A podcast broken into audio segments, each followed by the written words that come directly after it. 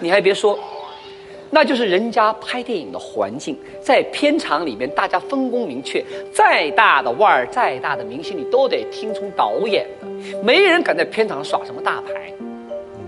他说要真打就真打，别说打出声音来，就是打出火星子来，我估计演员都得扛着。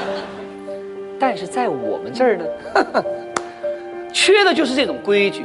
明星们一开始只是耍排场，再后来呢，什么改赛制了、改剧本了都来了，最后控制导演，到最后导致节目组对我明星完全失控。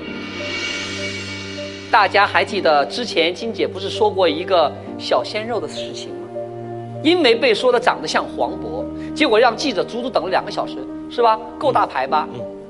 可是呢，这位小鲜肉跟我接下来要讲的这个故事里边的小鲜果相比，那真是小巫见大巫了。小鲜肉让人等了两个小时，那个小鲜果呢，让人足足等了四十八小时。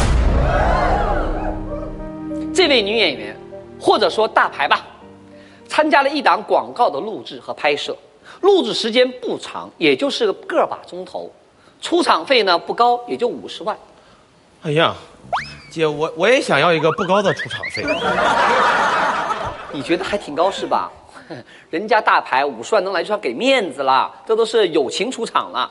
结果呢？棚搭好了，灯光、道具、摄像、音响，各工种各就各位。导演、客户、广告公司和上百个群众演员就在那等这个女明星的大驾光临。结果从下午三点一直等到晚上，哎，左等右等人不来。那你人不来，你带个话儿吧？没有，这儿没有消息，剧组也不敢撤呀。最后呢，一直等到凌晨三点，大牌终于托人带了一句话，说：“嗯。”今天不拍了，灵感不在家，拍不了。大姐，这是叫你拍广告，又不是叫你写个诗啊，要啥灵感呢？好嘛，一天时间二十几万的费用全部泡汤，关键是上百号人等了你一天呢，一个个累得人仰马翻的。灵感不在家是吧？不录了是吧？结果第二天，人家大牌明星。把出场费价钱翻了个倍，然后就说：“哦，灵感回来了。”行啊，终于开录了就行。开录？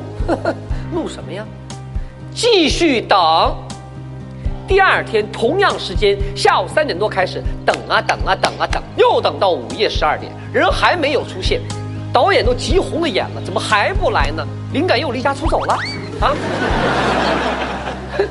等到了凌晨一点，这位女明星的房车姗姗来迟，来了，结果她还不肯下房车，躲在车子里面不出来，打个盹儿啊，补补妆啊，玩玩手机啊，足足折腾了三个小时，终于踏出了房车。